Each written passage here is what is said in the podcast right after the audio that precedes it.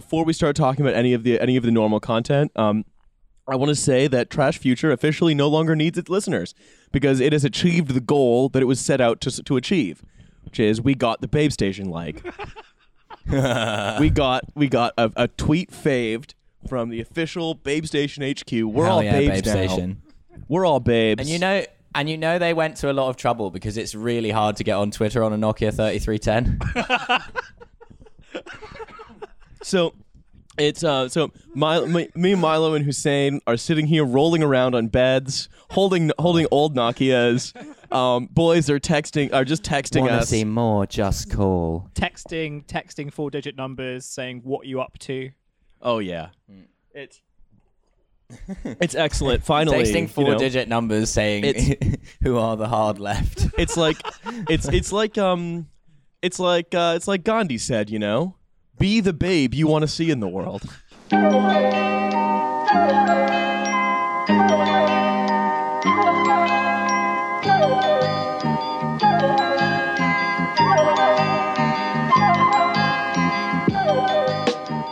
Welcome to Trash Future, the podcast where the future is trash. If we don't implement fully automated luxury gay space communism, buy a shirt. Buy a shirt from Lil Comrade. Come on, I hear descend with a shirt. Join the Navy. Um, Uh, and and now we are officially officially liked by Babe Station is the new tagline. Uh, I am here with with my main my main gentleman. I'm here with the classic, the three, the classic garbage men. Uh, Milo Edwards coming in from Moscow. the original boys. Yeah, it's uh, it's me, it's me, Milo Edwards. I'm in a fucking atrocious mood, and I'm very ill, so I'm very ready to talk about the content and get incredibly incensed about it. I've also accidentally bought loose leaf tea instead of tea bags, so I'm picking tea out of my fucking teeth. I Let's thought do this. I thought in Russia all you do is like drink dill. Well, they do try and make you eat a lot. I did once have a pizza with dill on it, and I was very Yeah. upset by that. You've, you've just brought back a sort of PTSD incident from my past, to be honest. Yeah, PTS Dill. uh, we got who's- PTSD. Still, We that got- is actually what the D in PTSD stands for. and, and and here in here in the bougie Hackney flat, we also have Hussein. Hello. It's been a while since I've been here. Um, because we've been recording in the studio for the past few episodes, at least the ones that I've been on. Um, and I've got to say, it still has that weird damp smell to it. What? Um, and the smell of busting. yeah, and I, I, thanks for ruining. I, yeah, I, I was trying to like segue into that joke, um, because like Riley's going to be on his own for a while, right? oh yeah. Yeah, so the flat's just going to smell of damp. Well, no, I've got towels. Riley's gonna I- go live on a farm. where I can run around with lots of other Rileys. Uh, no, I I haven't been doing my dishes because I do my dishes before I need them. Um, because then I'm doing the minimum number of dishes I need. It's like just in time manufacturing. You guys don't know anything about business, Uh, right? Like honestly, it's like a bit pathetic. Like, have you ever even watched a Jay Shetty video? I came, I came, I, uh, I, I came into the flat and I just saw you like in your underwear reading Jordan Peterson's Twelve Rules of Life. Um, just trying to like bust one out, and when I was like, Riley, what the fuck are you doing? Because like Angus is like right behind you. Oh shit, we haven't introduced a guest. have we? Sorry, yeah, hi. We're so good at this. Observing. Um, and yeah, and, and today we are joined um, really by, good at producing. by me having a peppercorn in my mouth from having eaten a, a very fine saucisson. Um, but we're also joined by Is that what Angus they call it Harrison. these days? We're joined by Angus Harrison, uh, who you may know, uh, formerly of Vice, Yeah. now of journalism. Yeah, now of just the world. Now I'm getting my life. As opposed to whatever it is they do at Vice. yeah, yeah. Uh, yeah, thanks so much for having me, guys. Woo! Very happy to be here on this beautiful patio. Yeah, we're Now having the, uh, podcast out. We're having podcast outside. It's very Today. nice. Al the heat of fresco summer's here. podcasting. The best thing about doing podcasts outside is that Riley's neighbors walk past, and Right. they always walk past when like he's doing some sort of bit about The like, extended cum Babe Station or bit, jizz or yeah. like Babe Station, Or and they just kind chode. of like give him this look. It's like this look of like not necessarily disappointment or weirdness, but just the fact that oh, it's this fucking kid again. I mean, they probably know. They can hear through the walls, right? They like. They, Surely they know what's going What on. if- the, the same the same one that screams "clean your room" just as he busts. Mm. Absolutely. it's like you know, it's like you. Ev- anyone can bust in a messy room, but you can Dear only get someone neighbours, pregnant in a please clean could you room. keep down the noise from endorsing people at LinkedIn after 11 p.m. Some of us are trying to sleep. The slap of your flaccid penis on the keyboard as you endorse someone once again for just-in-time manufacturing and anime knowledge is incredibly disturbing. These walls are paper thin, Riley, paper thin. You know what's funny is people download and listen to this. That is funny. Yeah, it's, it's unbelievable. Riley and I were talking about this the other day. How I genuinely, when when people went in so hard for the comic book club episode, I was so surprised that there were so many people in our listenership who were like here for like serious socialist commentary. And it's like, why do you listen to any of the other episodes? like, like, go home. what? I have a real theory as to why that is. That kind of plays into a bit of the of the stuff we're going to be talking about today, because Angus is the author uh, of of many an article. Um, Yeah. what, what many uh, an article or two. A practical content farmer, you might call me. Okay, so welcome to Trash Future. It's a business podcast. We're talking about entrepreneurial ideas. We're talking about what's the best way to maximize your time. And we thought Angus would be a good guy to do it.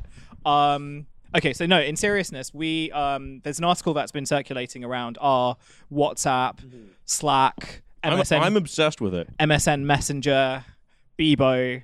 Um, and it's all about um, it's, it's about this thing called the experience economy, and I don't know the title of it because The experience economy is killing youth culture. yeah, okay, cool. Um, As I'm a Fra- as I'm basically a Frankfurt School obsessive. So like, Wait, I thought millennials were killing youth culture.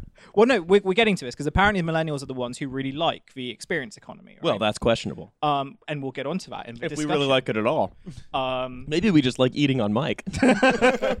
so the premise of the article was looking at these kind of new kind of events and experience activities that tend to happen in like cities like London. Uh, so you might know them as like escape rooms or like giant ball pits. Some of us know giant ball pits better than others. Uh, we'll talk about that. That's what Riley calls his bedroom. I guess like I guess like Iron Man things can also Yeah, fit into that yeah. space, but that's also questionable. Yeah. Um, there's lots of like gym related stuff, or There lots of like um, you know my cousins who are both like lawyers. They keep w- WhatsApping me saying, "Hey, we should go trampolining," and I kind of wonder, oh why, my god, my normie cousin's doing that. like why why the fuck would I want to go trampolining? Like I don't Mm. understand. And the It's answer I usually get back is that oh, it's fun. Stop being a spoil sport, which is also why lots yes. of people end up in escape rooms, right? right. Um, so that's kind of the premise of it. And what your article was trying to do was, or like what we kind of read it as, was like trying to look at like the bigger political, like what's actually happening in like political Totally. economy to cause things like that. Yeah, so, totally. yeah. I think that's it. And I think th- something that you've picked up on there that is really c- like crucial to this Besides is that- terrible cousins. besides your cousins, um, is is that people immediately like I actually uh, it took me quite a while almost to formulate my thoughts as to why I, I sensed something was up with this trend, but I wasn't like it took me a long while to work out what it was. I think because the face of it, it seems like the most uh, obviously positive thing possible. It's you know it's it's young people turning their back on materialism. It's um, people wanting to try new things. Um, you know, in in its essence, you'd think that that experience, that experiential thing, should be really positive.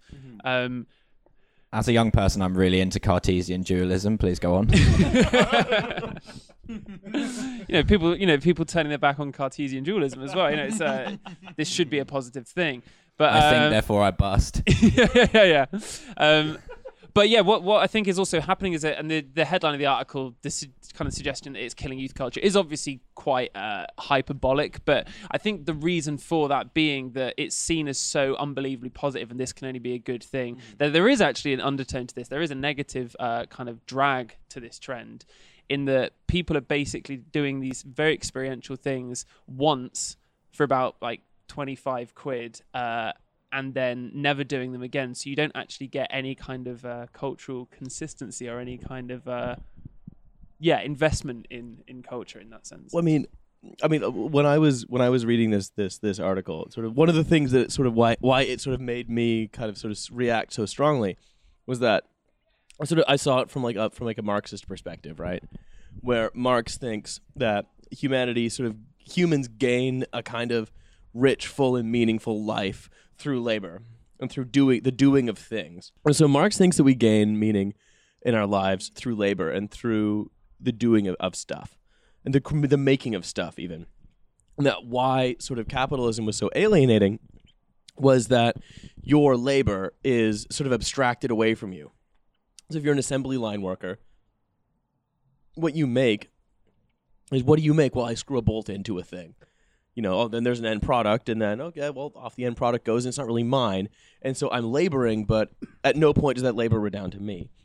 And then the sort of and, and and so what you so what you we get I think is I think is, is we get a lot of people who sort of have lives that have no labor in them at all.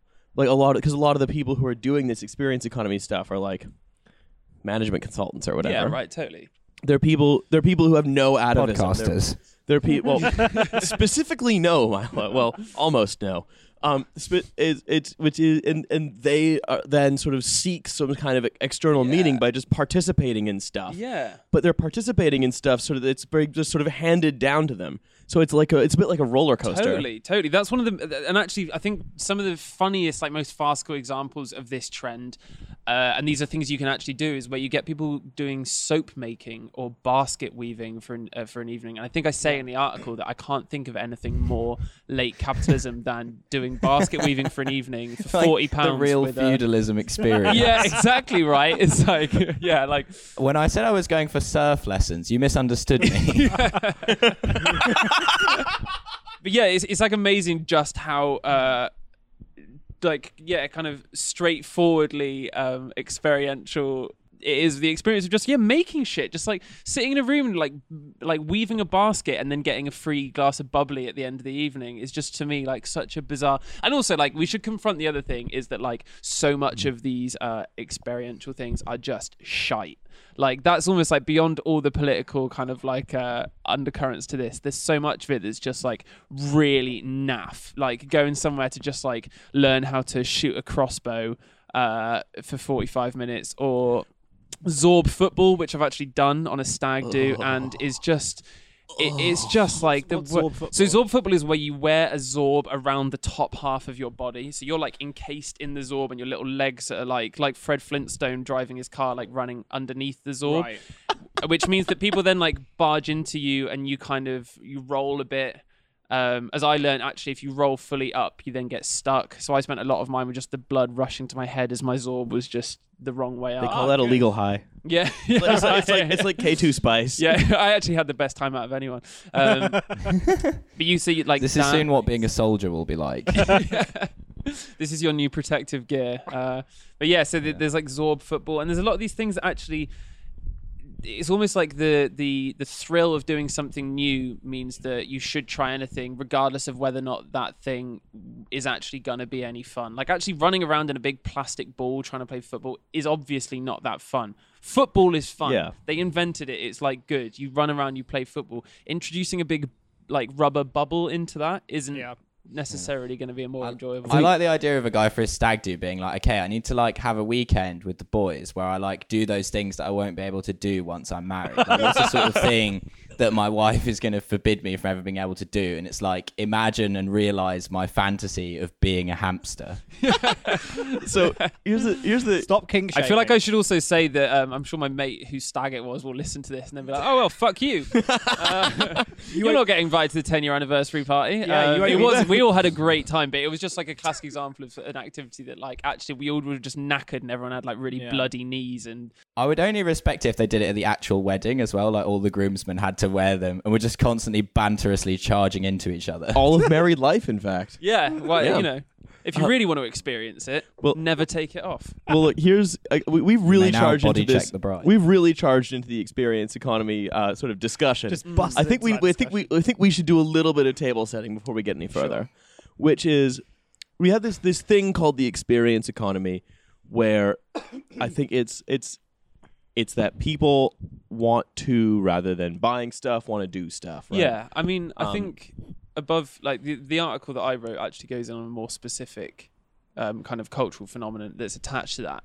The actual experience economy as a descriptive term just applies to yeah the economy of doing rather than but it's owning. also the other the other thing that I sort of noted from it is that it's there is there is no is that there are two unique elements to the experience economy as you define it, which is that it's never done in private.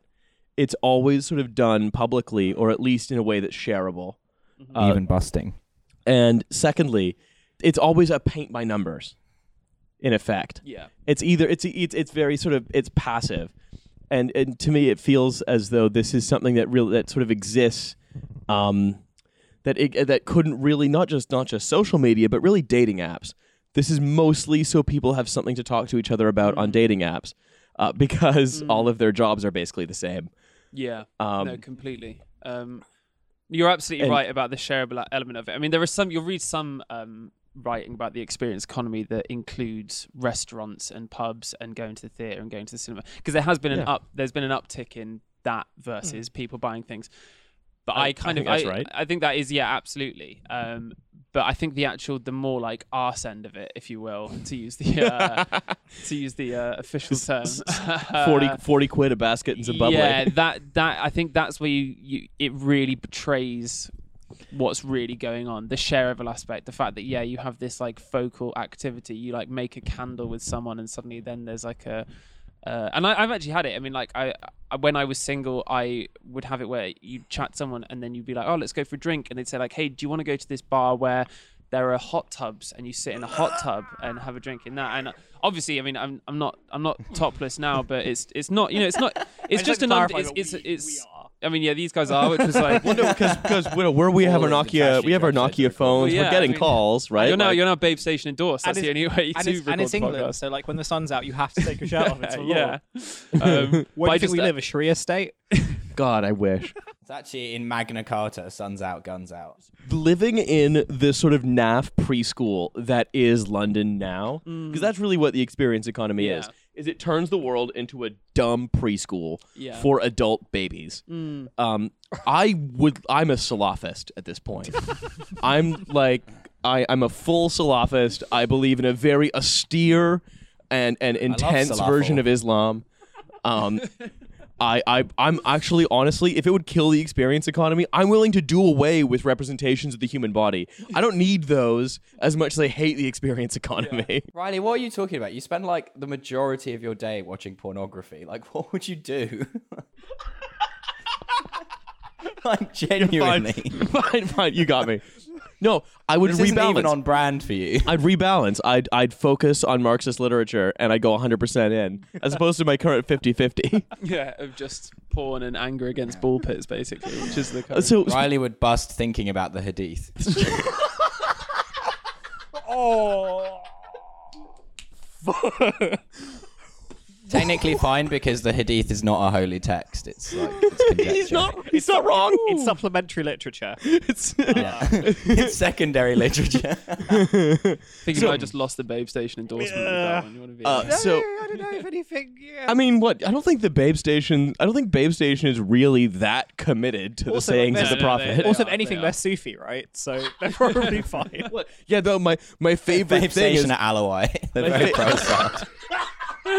Can we talk about like Tough Mudder and stuff? Yeah. Oh, we Iron can. and everything. But actually, Yeah. I kind of bef- as we sort of get into that, I kind of want to talk about what I want to get a, just a list. What are some examples of some experience economy activities? Ball So we covered. Well, we kept alluding to the ball pit, um, but we've talked about sort of Zorb football and basket making. escape escape rooms. Escape like, rooms. Escape rooms are a big one. So these rooms where you're you're locked in a room and then you have a, a kind of like a crystal maze esque Yeah. challenge to try and work your way out of it, like a, a, a big real life version of Cluedo that never ends. And then you've got the bougie ones like Um, wine tasting. yeah. And I saw one where it was like wine tasting in like they had separate rooms and like the rooms there were different temperatures or like different types of like pressure air pressure in the rooms. Right? What air? Different air pressure. Different air Well, like, So fucking you go down stupid. to, like, um really, eventually, in the last room, your skull is You get crushed asphyxiated while with a trying with a lovely bottle of Sancerre. It's uh, really No, really, like, guys, there's actually no way. The, the only way you can enjoy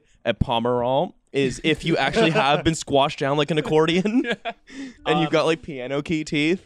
I mean like cook, cooking is a Loma. cooking, Cooking is a classic one, and Cooking actually, was one. cooking's an interesting one because I, I actually mentioned this in the article. Like, I have been on it. Like, I really like cooking. It's something I'm really into, and like, I've been on a cookery course, and I was a bit loath to throw that in with it, but then it totally is part of it. Yeah. It is part of it. Like, there's there's no way around I it. thi- As much as but I enjoyed I, th- doing. I mean, that. there's lots, there's lots of ones that because I, because obviously, like we're all like similar age, except for Riley, who's like 35.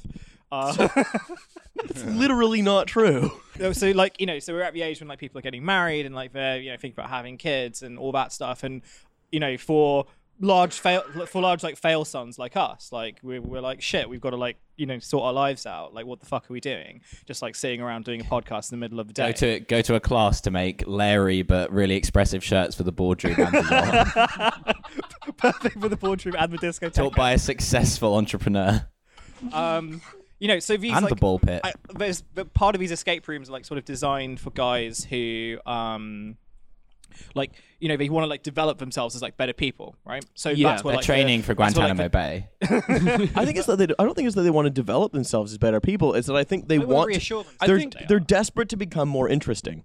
yeah, I think that's that's kind of the type of like what connects all of it is Yeah. the is the idea of wanting to look like you're the most diverse kind of interesting and this comes back to the shareable thing right like if your Yeah. instagram story features Yeah, you doing yeah, like yeah. a terrarium workshop yeah um you're real one? yeah yeah yeah Or yeah, like, Oh, like- or like Christ. classic one during the summer, which is like these guys who are like holding on to, who are like who've just done tough mudder stuff. They're like covered Yeah. in mud. They, you know, holding like their Myprotein like shakers, The wank um, thing. doing the wank thing. Oh my God. Um, and their caption was always just like, I went through like, you know, I went through all these like electrocutions to get here, but hashtag worth it or something yeah like that. yeah You It's know. something that you shake and you get protein out of it, but it's definitely not gay.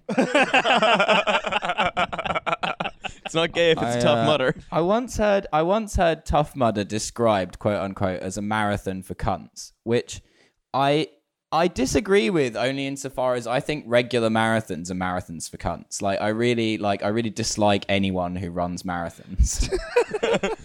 and I say that as someone who likes doing sport, but like marathons are just like medically proven to be like really bad for you and people only do them to show off. It's the only reason to run a marathon is to be like, look, I ran a fucking marathon. It's like go fuck yourself. I don't care. I think 10Ks are much more, much more go that. Like, I feel like with a 10K, and I have, I have done a 10. This is the thing. I've like done a ton of the stuff that I've slate in this article. Like, I've done a 10K, and actually after it was just like, I'm not gonna do that We're, again. we, we've only done two Ks. So. Well, speak for yourself. I'm a very strong runner. Sucking dick while my man running 10k. I was. Why did you joke like that? For fuck's sake. this is why Milo's the comedian. Um,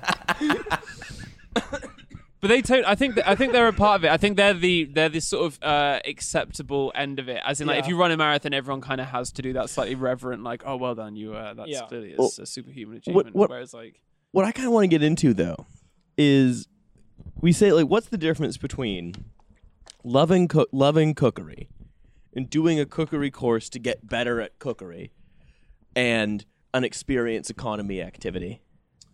So I think for me, one of the big hallmarks of the experience economy would be uh, whether you did a six month pasta making course or whether you did a maybe one night, uh, I don't know, like tortellini making workshop, like a workshop thing where you go possibly with someone you've never met before, like on a like a date or you know just like a couple of friends.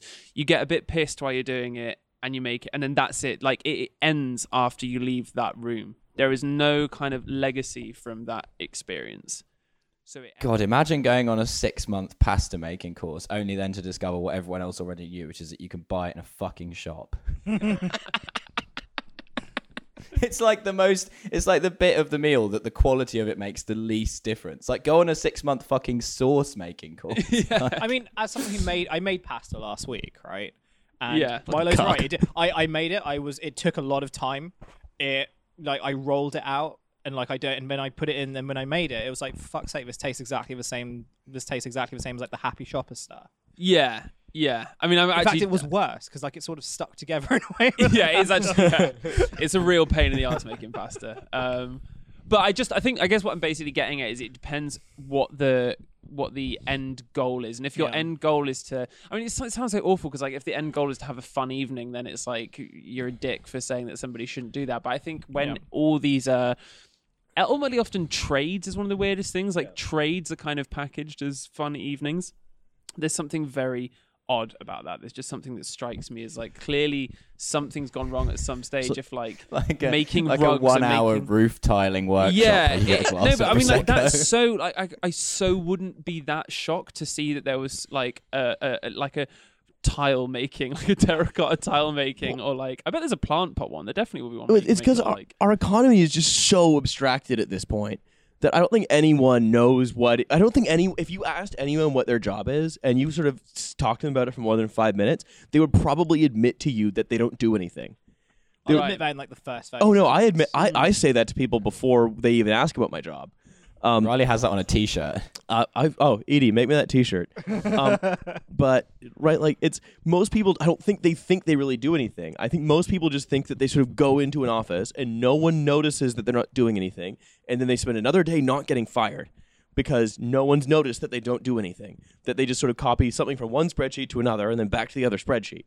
And I think there is there is this, as I was saying earlier with Marx, like there is this innate human desire to do and make something and to sort of see yourself reflected in the world. Mm. And it's like in many ways, you know, this it gives you a way in mm. it gives you a way into doing that. Or it gives you a way into feeling like you're somehow not wasting your life. Mm. Because we're all paying like fucking half of our income in rent to just live in this city. We want to somehow get something out of it. and that's like and that's also where it feeds into the whole social media thing right so like i'll go on instagram like every weekend and you know you'll see people like either taking pictures and i'm guilty of this as well like they'll take pictures of things that they've cooked or like things that they've made or it's not even like the things that i see online aren't Yeah, all- Hussein, your Instagram is so normy. Yeah, Like, yeah. it's like two different people between Twitter and Instagram. yeah i feel like i have a different person on every social media feed when you make something and you're innately proud of the thing that you've made and this is where i also don't want to like shit too much on like these experience economy things especially things that kind of at least if you're giving someone like a little bit of like meaning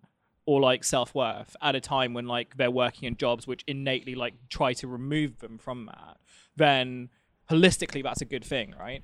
Um Yeah, I, I just I think what I question is whether or not people are actually getting the the good feeling that you'd think you'd maybe assume they were getting. I actually think this is different. I think if you make pasta like in your kitchen and you, then you cook it for your friends and you serve them the pasta Yeah. with just it within your flat, I think then yeah, totally. Like I Yeah, can yeah. totally see how that has like a holistic uh, Yeah. value. But I think there's something about the the performance of these experiences And, and the novelty and the, yeah, and the novelty of them, which is like it's not actually built necessarily. It's almost not built around the actual activity you're doing. Like there's very little of, ironically, for something that's so uh, built on the idea of living for the moment. Actually, the moment itself almost is the moment of least worth. It's about like, so like capturing that moment can't, right? yeah, exactly. And how Project. Well, exactly. It's about tricking people into thinking you did something, which is why I regularly invite my friends round for an unforgettable luncheon. When in reality, what I've done is I've bought fast food and described it,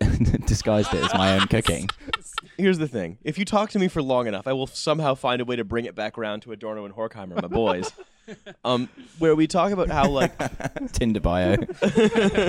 we talk about how like if the culture industry, and this is certainly a part of the culture industry, is designed not just to sort of distract and propagandize, as you know, like someone like Noam Chomsky might have argued laterally, but it's designed to just sort of amuse and infantilize. Um, that all you're really doing is that you're you're you're thinking about your own identity as as stuff that you consume, and the the uh, the fact is, I think, an experience economy consumption, material consumption, commodity fetishism, it's different. Basically, not at all. It's only incidentally different. It's just the commodity you're fetishizing is a way in which you're somehow superficially altering yourself. Totally. I Um, totally agree. I think that there is a false dichotomy to suggest that this is a, a break with materialism. It's not. It's not actually a break with um, wanting to covet an object because of what it speaks to your identity. This is just like an extension of that and moving that into the experiential space, And basically. I think I think really that's what commodity. I think that's a lot of what sort of the concept of commodity fetishism was all about. Is, and I mean, look, I'm going to steer hard into Lacan at this point, uh, because look, Say it like an Uber self-driving yeah, car. I'm going to steer in a hard shoe into jacket, Lacan at this point. No, um, that's the thing. It's look, look, listeners, I can talk about this or beating off, your choice. Um, but that everyone's des- everyone's off. Two desire, genders. the two genders is is me me. look, um, this has become the Rick and Morty fan page. people are sort of fundamentally sort of discontented and alienated and are deeply desirous of change.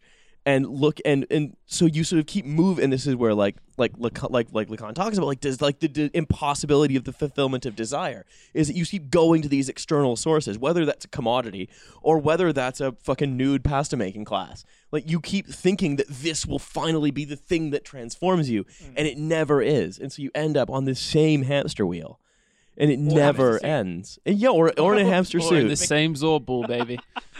yeah. I think it's also really uh, connected to London. Like you referenced London earlier, but I think it's like no mistake that like I just don't think this is. I mean, I'm from Bristol originally, and you see like a bit of this, but nowhere near in the way that you see it in London.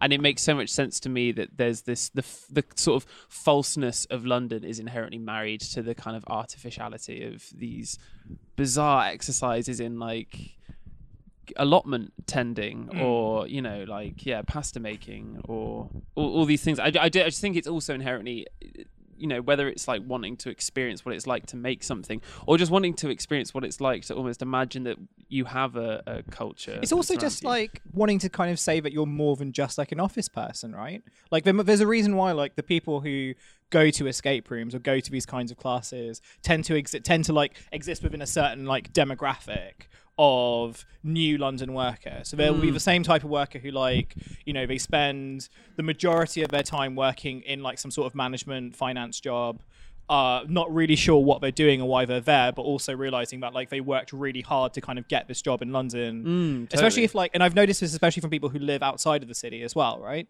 Um, so people that I went to school with because I um, come and still live from live in Kent.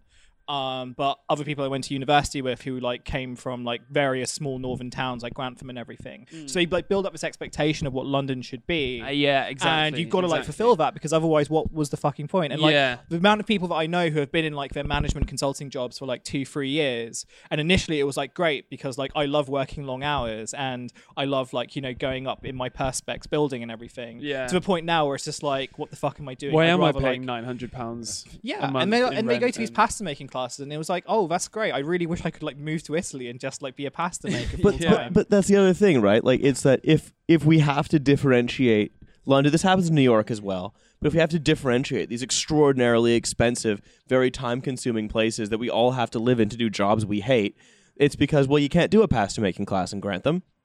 They don't offer yeah. it. Anyway, trash future pasta yeah. making class. Plas- trash future Grantham. pasta making class, One night- Grantham. One night only.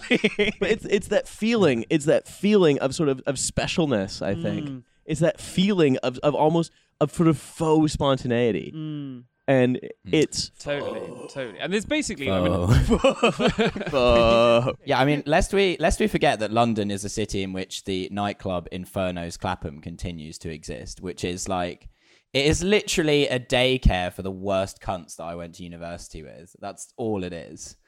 Like I once, I, I'm gonna tell this story. I might have told it on the podcast before, but fuck it. I once got dragged to Inferno's Clapham by my laddiest friend. Um, and after after bumping into a load of people that I'd forgotten existed from Cambridge, who I really never wanted to see again, I went to the toilet for a break from those people, and a guy sidled up to me. Now, what you forget about Inferno's Clapham is that there are two types of cunt who go there, but they're different. You've got Schweffy Oxbridge cunt, cunt type, genotype number one. Then you've also got like Essex lad on a massive night out cunt, um, and that's who I bumped into in the toilet, who sidled up next to me at the urinal and said like, "Oh mate, this has got to be the best night out in the southeast." I didn't reply. He then decides to go further. He goes, "The standard of birds in here is absolutely outrageous." At which point I said, "Perhaps you should make an official complaint." He breezed over that because at this point another man entered the toilet and went past him to try and get into the cubicle. Our man wheels around going, Oi mate, got any Charlie? and begins pissing against the wall. Inferno's Clapham. That's who the experience economy is for. I also think you can divide people who use the word Charlie for Coke uh, into an entire separate subset of human beings. They all I wear, just can't like. I actually don't. I don't think I've ever actually met them. I have only heard of them. So I, I went to an experience economy thing last week actually for one of my uh, mates' birthdays. Um, Make your own manga class. no, no, Bo- no, no. Bo, thank you for ruining my birthday um, surprise for everyone. Uh, you're not invited. I mean, like, I was just gonna beam you up from a screen anyway, but like now, fuck off. Um, Skype in. No, I went to something. I went to like a golf thing. So it was like you're in this bar in somewhere in Moorgate. Oh right, the like junkyard golf thing. Is Yeah, that what it's yeah. called? Yeah, yeah, yeah, and it's like you know putt like nine hole putt golf where and like I I went in I knew it was gonna be shit. Like I knew it was just gonna be terrible but it was one of those things where it was like okay fuck it. Like you know you kind of have to go do it. And you spend most of the time just like waiting for other people to like drunkenly like putt this hole into Yeah, like a yeah, hole. um, and you could like separate the type of guys who like enjoyed it and the ones who didn't. And the ones who enjoyed it always wore like the same type of like short sleeved, like collar shirt, um, Chelsea boots, like bit of like you know fitted jeans and everything. And they all have like the same faded haircut, and they're all just like mate, mate, mate, two in one, mate. Like If you're like, wearing a, sl- a short sleeve collared shirt, you are definitely from Essex. No, That it's- is, that's- like, that's a- that's a anyone who's not from Essex wearing that. That's cultural appropriation. That's experience economy Morse code. and it was just like at the you know and at the end it's like it wasn't i mean okay maybe some people find it fun so maybe some people I want to get And- onto that. and i don't want to be like i don't want to get too deep into it because okay it's like you know if you live in london and it's like something like a birthday or something there is that question of like well what do you do? And there, and actually there's a really important point to this as well which is okay like as you said lots of people rent their properties in london right? And they have landlords who are like you can't have like fucking parties in like my house or you can't have it in the flat. Um you have less My- people who are in willing my, to go in my to, like, opinion, landlords into the sun. so like if you're like in your early 20s it might be really good it might be really easy to ha- have a house party or something. I find that like it's harder later on. So you're like okay what can i do that can be done in relatively few hours isn't that expensive um, can be enjoyed by everyone you're looking to kind of please everyone as well. And i think those type these types of events like sort of exist yeah they exist for like people who just aren't happy with cocaine and like rick and morty The um, I think I think I do think you you touch o- on something crucial here, which is just that people have limited options, and of of things to do, and eventually hanging out with the same group of people at the same s- couple of pubs is just going to get boring. Yeah. I think that's really interesting though. Like that, I think speaks to a generational shift though, right? Because why is that boring? That's what like our parents did. That's what generations have done for a long time in this country. Is basically go to the same pubs, the same nightclubs. Like I find nightclub stake in this really interesting. Like I've written, I basically was almost exclusively wrote about nightclubs for a couple of Yeah. years, and Some of the best that- nights out in the southeast. yeah, yeah, uh, largely about infernos actually. Um, it's worse than anything Dante could have imagined. Ironically, You, you were saying about Um, nightclubs. No, basically, so there's a, there was a st- statistic that was came out in like 2016. that I now will completely butcher and not remember that. Basically, the UK had lost like over Yeah. half its nightclubs. Like everyone was talking about it loads, and one of the main things people put that down to was this idea that like people just aren't really interested in nightclubs in the same way that they were. yeah And it's as though there's been a shift towards the idea of going to a place, like going to a nightclub over and over again. I mean, if you say take like New York in the 1970s, you have very few nightclubs of note and very Yeah. few DJs of note. It's like the same thing weekend after weekend. You go to this nightclub because you know this DJ is going to be there on a Saturday night and it's going to be good. We would never go for that shit now. We'd never go for the idea of like, oh, I know that I will always go to this nightclub on a Friday night because there's this resident DJ who I really like. We f- we kind of like bounce across the map of London trying like a different nightclub each weekend because there's Yeah. going to be like a dance different floor pasta Well, making. it's, yeah, you know, which one has the best tortellini workshop going? You know, that's uh, I genuinely think it's because people are obsessed with this fact with this idea that they can never not be self-improving somehow. Hmm. They must all it's it's we are sold this idea that even in our leisure time we must improve ourselves. Even in hmm. our leisure time we must we must be learning stuff. It's you can never just sit down and get drunk by a fucking canal. Yeah. You have to be going to a Making pasta at the workshop. same Yeah, you have to be the fucking like experience economy, like being a tramp workshop. I, I mean, a really Three cans of special brew included. an interesting window into that is is the the interested button on a Facebook event. Yeah. What is the interested button other than a way of saying to lots of people, I am interested? it's the way i keep like my diary Yeah, I mean, I guess it's that there is a useful element to it, but then why is there not just a, a way of saving something privately? Do you know what I mean? There is there's Yeah. just this thing of like you click a button to express your interest in Yeah. something that then like publicly goes up on on everyone else's news feed. yeah I mean, I don't, I don't know if Events people, are just labeled jihad, and I'm just there clicking interesting. I, y, YPG London meetup, uh, pasta, pasta, pasta making included. I was, I was just thinking about what you were saying about nightclubs and how like it's a really London thing to be like, you know, let's try London nightclubs across the city, right? So where I live in Kent, and the few people who have kind of like remained who haven't like moved to like Peckham or Hackney and stuff, like they're all they're the kind of people who will like on Saturday evenings they will take the same train to central London and they'll go to the same club and it'll usually be this club in like Leicester Square or it'll be like a club in you know one of the big ones at like These people exist. yeah yeah yeah you no, know no, and, so, I mean, even as I was saying earlier, like even in Bristol, Yeah. uh, like Manchester, which is where I studied, like you get you get much more of a an, an affiliation to I a s- place. I sort of I sort of wonder whether like the experience of being someone who like lives in lives in London like proper proper London and like the suburban commuter like that experience when it comes to because I, I feel like this I feel like a lot of these escape rooms a lot of these like activities and stuff are also partially designed for like the type of people who still think that like going to London on a night out is like a really fun thing to do um, which maybe Yeah. like we've sort of tired from as a result of like Yeah, no, working no, in this no. Garbage city like for so long. the night out in London is the opiate of the masses. It reminds me. Of, it reminds me of that Inbetweeners episode. I know, did you ever watch the In Between? No. Okay. Babe Station only. Baby Station. okay. I did back in the day. Yeah, I was so- 15. Don't judge me. So no, no. I, I still I'm think a big that, fan. It was a I, good I show still think it's a then, great yeah. show. And there was like that show where like they all the whole show was about them going to a club in London. And half the episode was them just really hyping up like how amazing like London would be, and they went to like the shittest nightclub, and it was basically just they, they basically went to like Infernos in Clapham, right? And everything went wrong. one and, like, of them having a cut bell end. I remember that being like a main plot point of the ended in one of them like cutting his penis, right? Yeah. you know, Hashtag Trash Boys Night Out. and, but it still resonates because those are the types of conversations that a lot of people who live in Kent like have about going to London, right? It's like, Yeah, oh completely. yeah, it's a big night out with the lads. you know.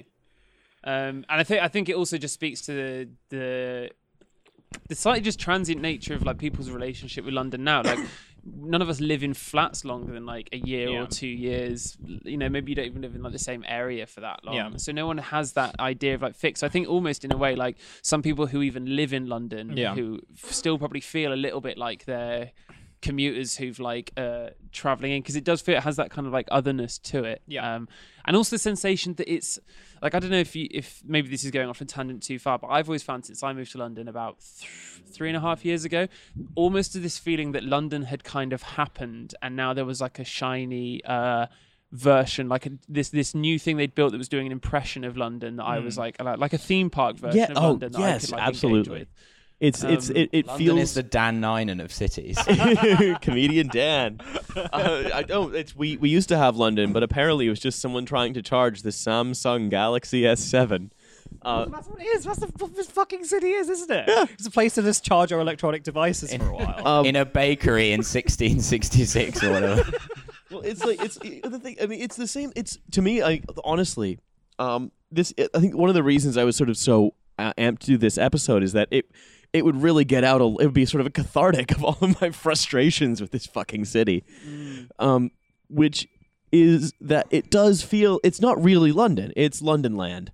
Yeah, it's it's it, it's it's everything is sort of ab- abstracted kind of one level up of we it, of, of no one actually does anything here it's anymore also like a, it's also like a very upper middle class experience oh too, yeah right? absolutely So like the things that we're talking about, like let's be kind of honest here. Like we talk about it because we occupy a certain social position in the city where like the, this stuff is really orientated towards us. Like escape rooms have been built in places where like there were job centers and you know home like law centers Totally. and like yeah stuff like that, right?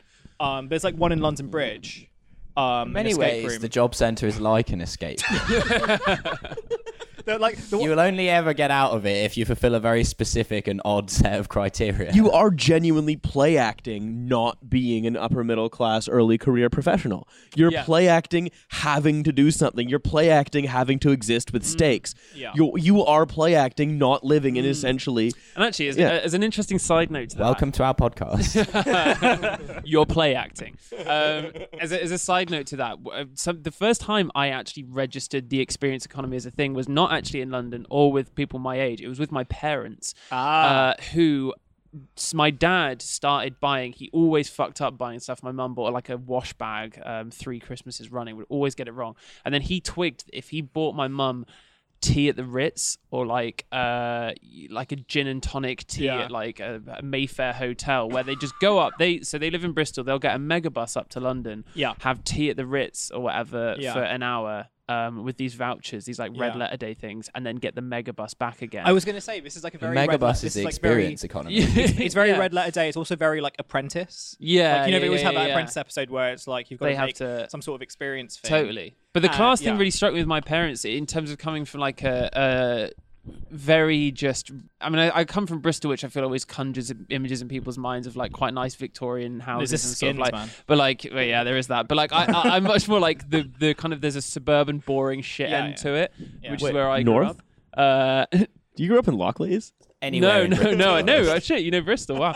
Um, How do you No. know Bristol? That's a story for another day. uh, I um, fucked all over this country, man. my god! It was it's Somerset and Avon was the last county that Riley had yet to bust in. So basically, long story short, what I really observed very early with them is the as- the very naked aspirational class aspirational thing for them. It's like they are lower middle class people Yeah. who and my mum really enjoyed that she could pay not that much money necessarily in order to put on a nice hat, go into the Ritz, Yeah. have tea and like really small cucumber sandwiches, which is kind Yeah. of rip off you think like you know kind of paid a bit of money, maybe make it a bigger sandwich, Yeah, but um to really just to have that indulge in that experience and then leave it again literally on a megabus like it's such a uh, uh Yeah. kind of um basic Yeah, I mean, it's. It, I mean, it is like the purest form of this. It's like a, a very pure form of escapism, right? right Um, and I've sort of know I've noticed this like when you look at like deals or like if you're looking for like birthday gifts or something like that, like loads of them, loads of that stuff like comes up. I saw I was looking for a birthday gift for I was looking for a Mother's Day gift for my mum, um, and loads of stuff I saw in like last minute deals and stuff. Um, and I wasn't looking for anything specifically, but it was kind of like you know you can go on like a yachting. You can go on like a cruise, or you can go on like more like red letter day stuff, or like lots of one of- Fighting for ISIS experience. one one of one of the one of the big things was like yeah afternoon tea at uh, the Carlton Hotel right yeah um I sort of I mean I sort of see the and you also when you go to Fortnum and Mason if you ever go to Fortnum and Mason I don't recommend it um, Unless, of course, you're you're the anarchist group Pretty Gang from North London, and you just go in and like take it over for a day. But they- in which case, definitely go to Fortnum and Mason. they have they have like a tea room like downstairs or something and if you go down like the people who are doing it are all like they're either Chinese tourists or they're like I guess people like your parents right Yeah, they've come yeah, because come up specifically for that experience Mm. um and I think and again it sort of goes back to like if you do not live in London or you don't kind of like if you're not like the young kind of professional who like works in this city maybe there's an appeal to those things that like we just don't feel because we have connotations to mm. like the people who kind of not only create not only like indulge in them but actually like create them right? Well i guess it makes sense right that my parents want to do tea at the ritz whereas largely for people who are our age who live in london what they want to do is basket weaving or you know like a pottery class. Because they knitting's they big- they want to feel the like the the experience that is not like uh, Raw the- adrenaline thrill of yeah. Well, th- my question is, I need to feel alive. my question is, right? Like every time, because I, I I I find myself sometimes if I'm in sort of groups of more normass friends, like having to say, ah, I'm. It's not really my. You guys go, go ahead. I'm not really going to do it. They're like, ah, Riley, it's just fun. Mm. I find myself having to respond to that quite a bit. this is why and this is why you end up in a ball pit once a week Once Yeah. ever, once ever, Hussein, and it was for sex. I did it for sex, and I'm never gonna do it Sexy, a again. Ball pit. And I'm embarrassed. I'm embarrassed I ever did it, and she was Can you- very attractive. Can you describe what the actual what the experience was like? Not the sex, I mean the ball pit. and that's how I was thrown out of the Pirate Activity Play Center. Look, okay, I Can never bet- go you back bet- there. I'm just intrigued because like the the ball pit is one that I've heard about, but is Well, the- just too. I can't. The ball pit's the er example of this thing. you merely where, adopted the ball pit where we talk about, I about. was born in it. I was nurtured born by in it. it, molded by its nurtured by plastic. I do the Bane impression now, Milo. When, I'm when the ball pit is covered with my semen, then you have my permission to eject me from the facility. Every day I ca- every day I think we're going to do a really smart show and it never happens. you're, you're gonna you're gonna tell us about your ball pit. I just want to know what it was actually like in in, Well, look- in sight amongst the balls, Here's the here's the thing. First time Riley's He been is surrounded stored in the balls. ball pit. balls deep, if you will. It um okay, here's the thing. Like right our main topic of discussion, right, on this whole thing is that ultimately the experience economy, whether it's our generation or our parents' generation, it's ways to kind of participate in a little bit of something that you think is going to somehow transform you momentarily and passively. And it's a little bit like going to the cinema. You're just sort of it's a it's a momentary experience that's then very much done. And it's just like commodity fetishism. I think the ball pit bar because there's a bar in London that is uh, has a ball pit in it. So, but I think, but ultimately, the thing, the reason I think it's infantilizing is that it, that, that this whole concept is infantilizing, not the ball pit, but the premise, the experience economy itself is infantilizing, is that it's so passive. It's that it's essentially just different ways to act out doing a coloring in book. You know, it's like it's you go to a pasta making class and you can do as you can you can sort of execute it well or poorly, but very little of you goes into it. It's just you're sort of incidental to the whole process. Right. And I think the ball pit is the er example of that because it is just you doing a baby activity. There's you're not even pretending that you're acting anything. right. You're not you're not pretending that you're even acting on the world anymore. You're just jumping around in some balls. And the issue for me with that is that it is a, a baby activity and it's largely you just saying i'm gonna be a baby now i'm because my life is garbage and i want to go back and rather than make it better i want to go back to a time where i didn't realize it was garbage yet um I think also, I mean, the tension we keep coming up against is this thing that in not wanting to participate in that, you're coloured as uh, cynic at perhaps the most kind, and and it, also it comes down to that thing of like you.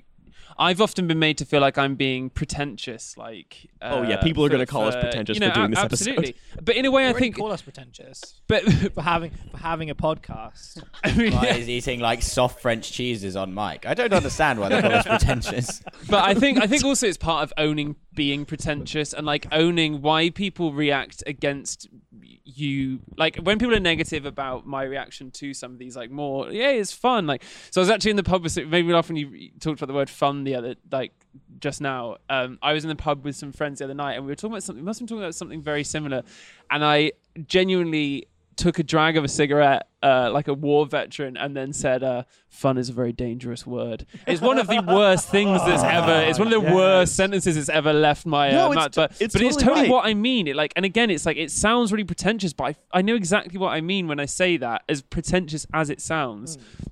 Because there's actually a lot of value in pretentiousness and in the sort of like long-term investment of taking something seriously uh, and valuing something beyond um, it just being fun. Like, oh, but this is just kind of fun. Like, why don't you want to do that? Because it's fun, and That's- that's, what matters, right? Because we're not Yeah. working now; we're having fun. That, sort, Um, that sort of culture needs to be like fed into like for it to kind of be facilitated. It needs to be like part of the wider, I guess not not even like just socio-economic like culture, right?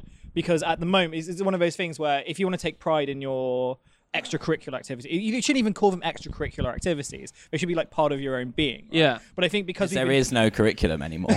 well, yeah, there's no curriculum anymore, but it's sort of like I think for a lot of these pe- young people who like they go to school, they go to university, then they go straight to these corporate jobs. And like my sister works in one of these corporate jobs, and I've seen like what her schedule looks like, and it is pretty much like going to school, back to school again. You have your time sectioned off like really.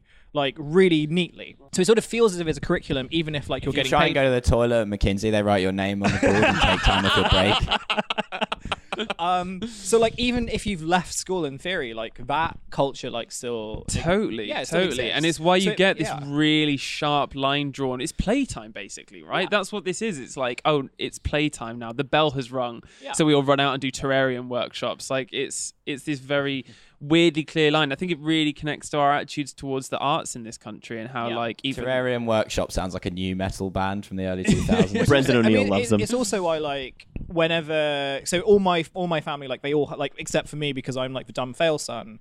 Um, they all have like professional jobs working in the city, right? They all work in like similar like looking offices. They all wear like the similar types of suits. They all have like the same hours, right? They're even doing like nine to six. None of them would ever like Some of us like to make more flamboyant shirts.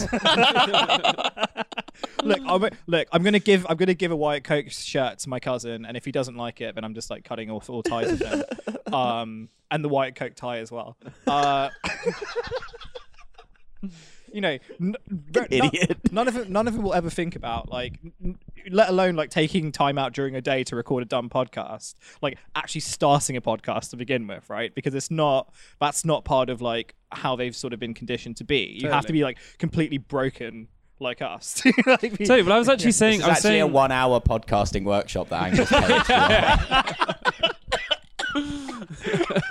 Yo, if some like if some like fucking sad office douchebag wants to like pay us like I don't know, four hundred quid to like do a one hour podcasting experience workshop with them, glass, we of, glass will. of prosecco thrown in. hey, look, you know, we can partner up with like the Romaniacs or oh, Pod mm, Save America. yeah, totally. I, I'm Maniacs, sure. are they part of the Looney Tunes universe? For- yeah, yeah. I, I would absolutely be. I think we know we need to do is like, yeah, you you show up at a place that's just like my flat. It's the Yeah. Riley's flat land, and then you sit and we record a podcast. Handed and a Supreme hoodie at the door, which you have to keep on at all times. I'm not wearing anything by Supreme, Milo. Fuck you. Do you know what, it's fucked up? I can. I'm so sure this exists. Like I'm get, so cock- sure you get, can like, go somewhere. cheese and like sourdough. Yeah, afterwards. yeah, yeah, yeah, yeah, yeah, and that you get it emailed to you afterwards of it. It's like, hey guys, put your email in here, and we'll send your podcast to you. And it's like ten minutes long, and it's you talking about like what you did last week. I bet, I fucking It's- bet that and it's you talking about what you did last week in the experience economy. Yeah, it's like it's you talking about your terrarium workshop. and so okay. So speaking of, I did go to the ball pit bar. yes. Um, I did it.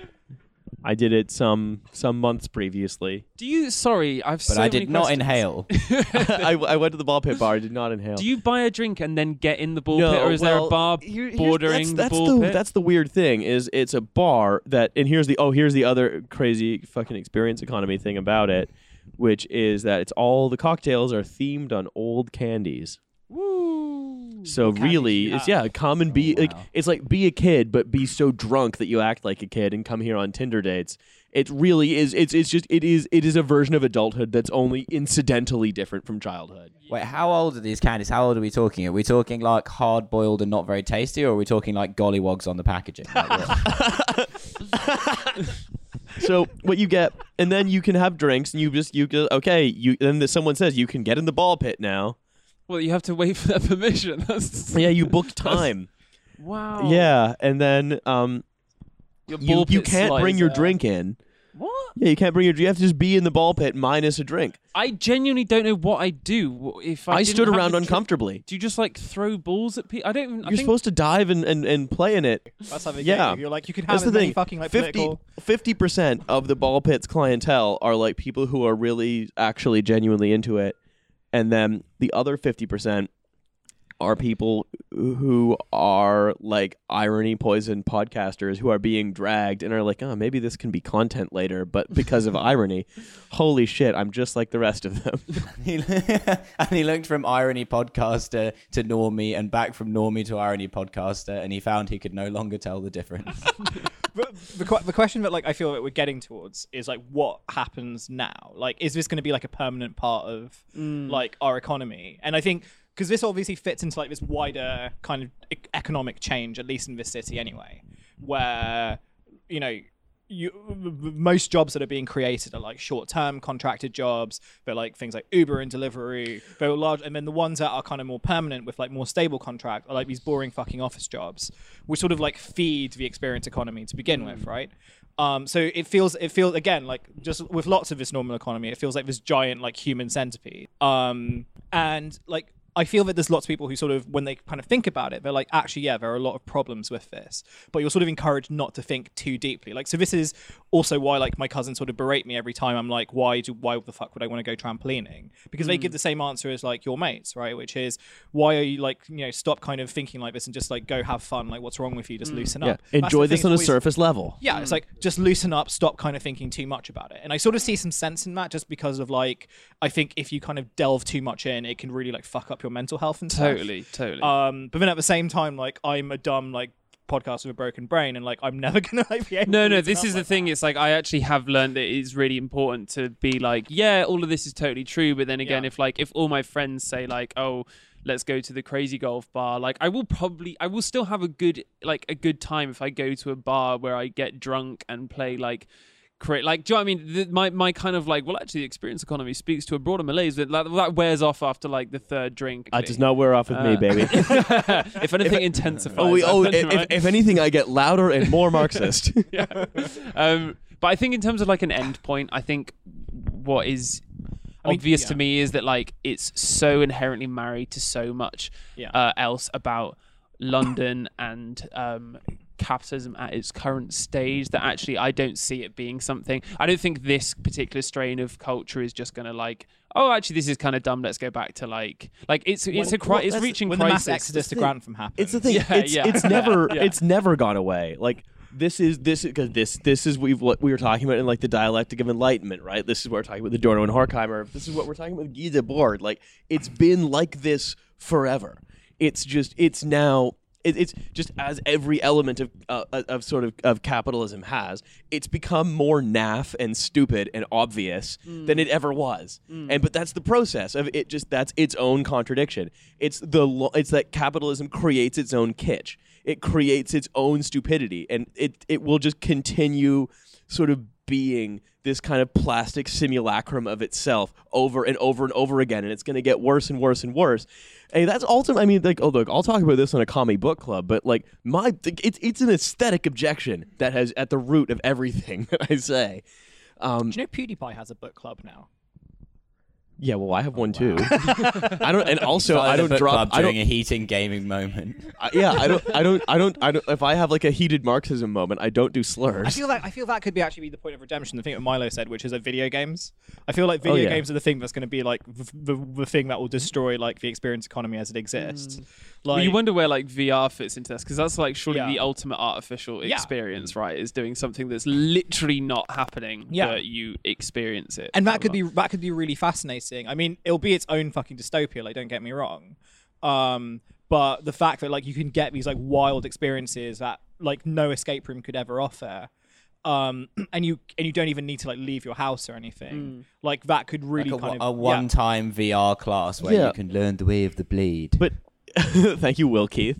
But here's the here's the thing, right? Like uh, this this is that is that this is t- it's it's taking closer and closer and closer as it gets more and more and more abstracted to basically the kind of any kind of human agenda setting or in, in ingenuity any human agenda setting power or human capacity for ingenuity is becoming less and less and less necessary as more and more people are simply just policy takers where there's like three people who are setting the agenda and everybody just rides ubers to and from their their amazon drop off and then their experience economy thing and their fucking pasta making class and then their job where they copy things from one spreadsheet to another that that whole sentence sounds like something Liz Truss would tweet unironically. oh she'd be like this is great It's about not being a policy taker, but being a policy maker. We're riding an Uber to our pasta making class with our friends that we met online. We all know that famous freedom fighter Winnie Mandela really did fight just for like you know the sustenance of Deliveroo and Uber. oh of course.